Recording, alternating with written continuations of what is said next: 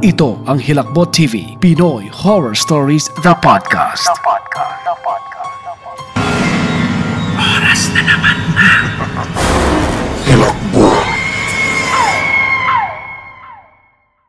Babala, may ilang tagpo sa kwentong ito na maaaring hindi akma para sa mga batang tigapakinig o sa mga sensitibo sa mga ganitong tagpo. Mariin naming ipinapayo na laktawan ang episode na ito at mag next story ka na lamang o kung tatangkain mong pakinggan, listen at your own risk.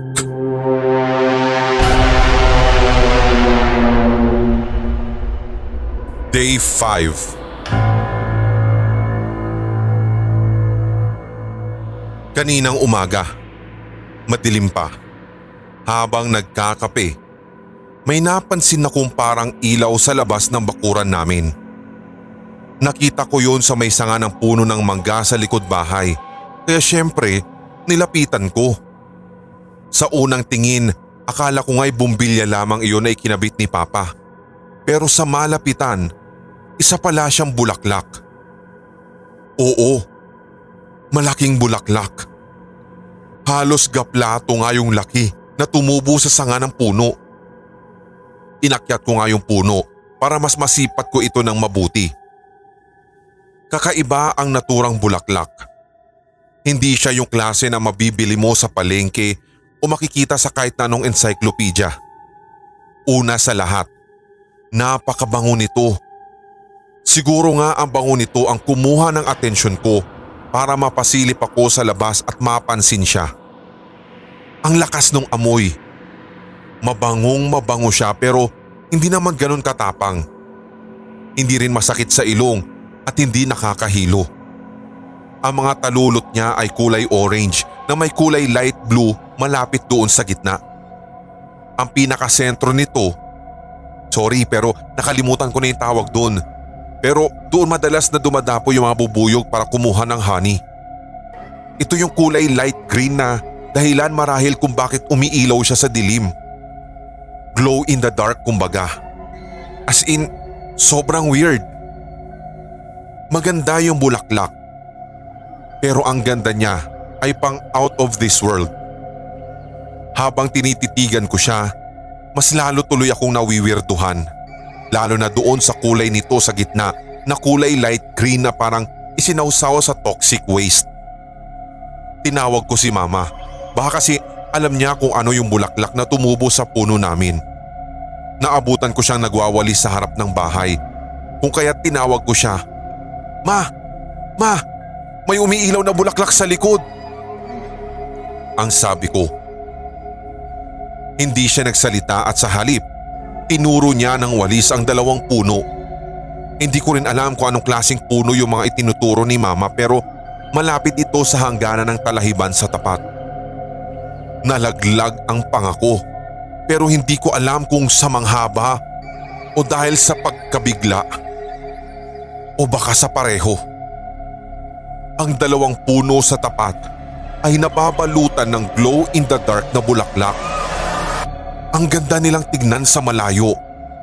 Para nga silang mga Christmas tree na pinalilibutan ng sangkatutak na Christmas lights. Ang bango nila ay kalat na kalat sa buong kalamyan.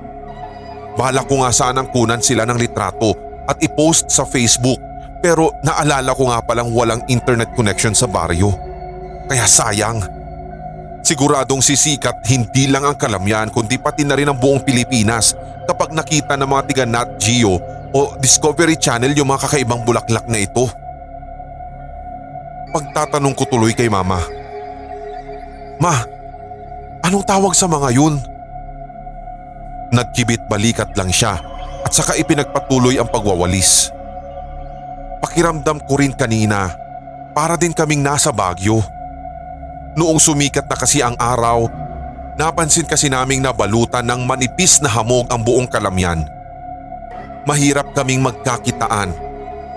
Ang akala nga ni Papa, nagsusunog lang ng dahon sina Mang Berting o kaya sina Jeffrey gaya ng madalas nilang ginagawa kaya ang daming usok sa paligid. Pero nakatitiyak naman akong hindi sa siga na kung ano galing ang hamog, kundi sa mga glow in the dark na bulaklak. Kasama ko pa nga si An-An noon. Nagpapatulong siyang magpagawa ng krus na gawa sa pinagbigkis na kahoy na ituturok niya sana sa puntod ni Brutus nang mapansin kong may ibinuga na usok ang glow in the dark na bulaklak sa puno ng mangga namin sa likod bahay. Galing ang usok sa pinakasentro nitong kulay light green. Lingid sa kaalaman namin. Sabay-sabay din palang nagbuga ng usok ang lahat ng mga glow in the dark na bulaklak na nakasabit sa lahat ng puno sa buong baryo. Pero note, misteryoso talaga ang mga bulaklak na iyon na bigla na lang nagsikalat sa baryo namin. At ang isa pa, sa puno lang sila nagsisitubo. Sa sobrang dami ng ibinuga nila. Naging bagyo daw. Sabi ni mama, ang kalamyan sa kapal ng usok na naging hamog. Note ulit, hindi naman talaga siya hamog. Mas mukha siyang haze tulad ng usok na bumalot sa Singapore at Malaysia noong nagkaroon ng forest fire ang kapitbahay nilang Indonesia. Pero nasanay na kaming tawagin siyang hamog. Thrilling noong una. Hindi pa kasi ako nakakapunta ng Baguio at hindi ko pa na-experience yung fog. Kaya lang, ang excitement namin na iyon ay naging tragedy. Dahil nga sa mahirap magkakitaan, marami ang naaksidente. Sabi pa nga ni Mang Berting, yung truck na magdi-deliver sana ng mga kakataying baboy mula sa Kalamyan paluwas ng Banibis ay nabangga ng jeep. Tumilapo ng mga baboy sa kalsada. Ang karamihan, nagtalsikan ang mga lamang loob na may nakarating pa hanggang sa bubong. Meron din siyang sinabi na may isa raw bata ang nahagip ng tricycle at ngayon nga ay kritikal ang kondisyon nito sa aming community hospital. Lahat ay dahil sa mga glow in the dark na bulaklak at sa mahiwaga nitong ibinubugang hamog. Pero walang pinatbat yung mga weird na bulaklak sa pinasilip na video sa akin ni Makmak. Kaklasiko siya, kapitbahay at kaibigan ko since grade school. Pinuntahan niya ako sa bahay kanina, bandang alas dos ng hapon dahil may gusto raw siyang ipakita. Biniro ko pa nga siya na baka mga Japanese porn videos lang yun pero hindi man lang siya nangiti sa joke ko. Gamit ang cellphone may nakunan si Makmak na isang kakilak-kilabot na pangitain. Sa nasabing 2-minute video, makikita ang tatlong tao. Dalawang matangkad at sa pagitan nila ay isang maliit. Tao dahil yung forma nila at yung tindig ay parang tao. Pero hindi rin ako sigurado kung tao nga sila. Yung maliit na iyon ay nakatulukbong ng kulay blue na hood yung parang kay Red Riding Hood pero imbes na pula ay blue. Kinunan niya ang video na yon sa backyard nila. Alam kong sa likod bahay nila yon dahil puno ng aratilis yung background. Although magalaw yung pagkakakuha ng video dahil patago niyang kinukunan pero yun yung naging dahilan kung bakit parang hindi namin maaninag yung pinaka-itsura talaga nung nakikita naming figura sa loob ng isang minuto. Uulitin ko. Isang minuto. Nakatayo lang sila doon na parang mga estatwa. As in walang nagsasalita. Wala ding gumagalaw. As in wala. Basta nakatayo lang sila doon na parang pinakikiramdaman ang bahay ni na Makmak at yung mga tao sa loob nito. Maya-maya pa yung maliit sa gitna, biglang lumutang sa ere. Magic! Pagkatapos sumunod naman yung dalawang matangkad. As in literal na nagpaikot-ikot sila sa bakuran ni na Makmak. Nakatutok ako sa mga paa nila na may kulay silver na sapatos. Yung sapatos nakahalin tulad kay Aladdin. At kitang kita kong nakaangat nga ito sa lupa. Ikot lang sila ng ikot na parang tsubibo tapos bigla silang tumigil at lumapag muli sa lupa. Pagkalapag nila, bumalik sila sa pagkakatayo at para na namang naging estatwa. Naputo lang video nang ang isa sa kanila yung maliit sa gitna, ay biglang tumingin sa direksyon ni Makmak. Nagtago si Makmak sa likod ng kortina pero bago yun, nakunan niya pa sa huling pagkakataon yung maliit na may mga mata na umiilaw ng pula. Mata lang ang naaninag namin tapos yung kabuuan ng muka kahit medyo blurred at madilim. Dahil na rin siguro sa natatabingan nga to ng hood. Sa sobrang hilakbot, nabitawan ko tuloy yung cellphone. Butin lang hindi yun nasira kundi sigurado magbabayad ako ng malaki. E Samsung Galaxy kasi yun. Naisip ko lang kasi na baka sila rin yung tatlong anino na nakita ko sa talahiban kahapon nung magtatakip silim na. May weirdong tanong sa akin si Makmak pagkatapos naming panoorin ang video. Tanong niya, e kung naniniwala daw ba ako sa mga alien.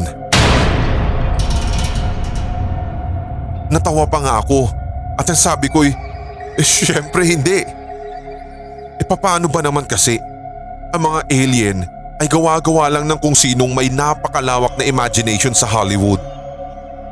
Pero sabi ni Makmak, nagsimula daw ang mga kababalaghan sa kalamyan noong may sumabog sa talahiban. Hindi lang pala kami ni Mama ang nakarinig noon. Ang teorya niya, spaceship daw ng mga alien ang sumabog noong madaling araw na yun. Sa spaceship kaya nila galing yung kumikislap-kislap sa talahiban? At yung tatlong nakahood na palutang-lutang sa bakuran nila ay yung tatlo nitong sakay? Sila daw ang nagdala ng mga salot. Mula doon sa pagkamatay ng mga hayop hanggang sa mga glow in the dark na bulaklak na bigla na lang tumubo kinaumagahan. Sila daw ang dahilan. Biniro ko siya na baka sila yung mga alien na magliligtas sa amin sa pagkawasak ng mundo kagaya sa pelikulang The Day the World Stood Still. Sabay tawa na may kasama pang tapik sa kanyang balikat. Pero hindi talaga natawa si Makmak. Ang sabi niya, hindi raw mababait ang mga tigalabas na ito. Meron bang mabait na unti-unting pinapatay ang lahat ng uri ng buhay sa kalamyan? Una ang mga hayop, kasunod ang mga tao sa pamamagitan ng paglason sa iniinom nilang tubig, tapos ito. Mga bulaklak na nagbubuga ng kakaibang usok. Yung usok na naging hamog na hindi namin alam kung mabuti ba o masama. Kaya lang, hindi pa rin talaga ito sapat para maniwala ako. Kaya ang tanong ko, eh kung totoong mga alien, yung promotor ng kababalaghang ito. Kung gayon, bakit kaming mga tiga-kalamyan lang? Ano ang naging atraso namin sa kanila?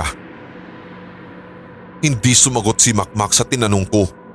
Basta ang sabi na lang niya ay maghanda na lang daw kami sa maaari pang dumating. Biniro ko ulit siya at ang sabi ko ay baka nasobrahan lang siya sa pagbabasa ng mga akda ni Stephen King. Fan kasi siya nito pero hindi siya umimik at bigla na lang nag-walk out. Ngayon, habang isinusulat ko ang entry na ito, ay paulit-ulit kong naaalala yung pinagsasabi ni Makmak. Paano kung totoo yung hinala niya? Paano kung ang mga tigalabas na tinutukoy niya ay hindi pala talaga tiga dito? At tunay na alien, ang mga naka-blue na hood at sila ang pasimuno ng lahat ng gulo. Kinikilabutan na tuloy ako. Mahirap din kasing pabulaanan ng mga teorya ni Makmak. Kaya Lord, wag naman sana. Sige, matutulog na muna ako. God, bless and protect us.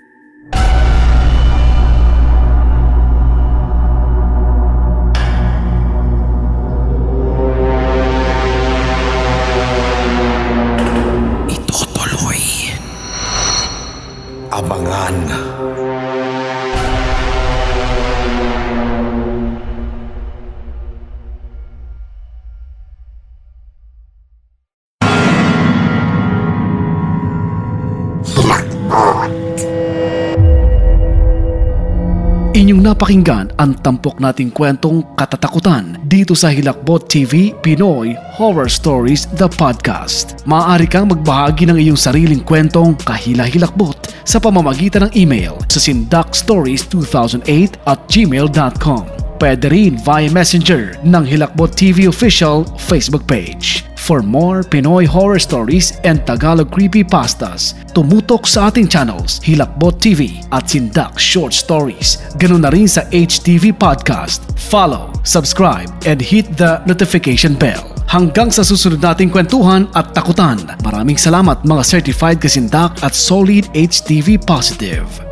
Mga solid HTV positive at mga certified kasindak, inaanyayahan din po namin kayo na i-follow ang ating podcast na Pinoy Horror Radio ng HTV Sindak. Ang ating podcast na ito ay mapapakinggan din po sa Spreaker, Spotify, Deezer, Google Podcast, Podcast Addict, Podchaser at iba pang podcast platform.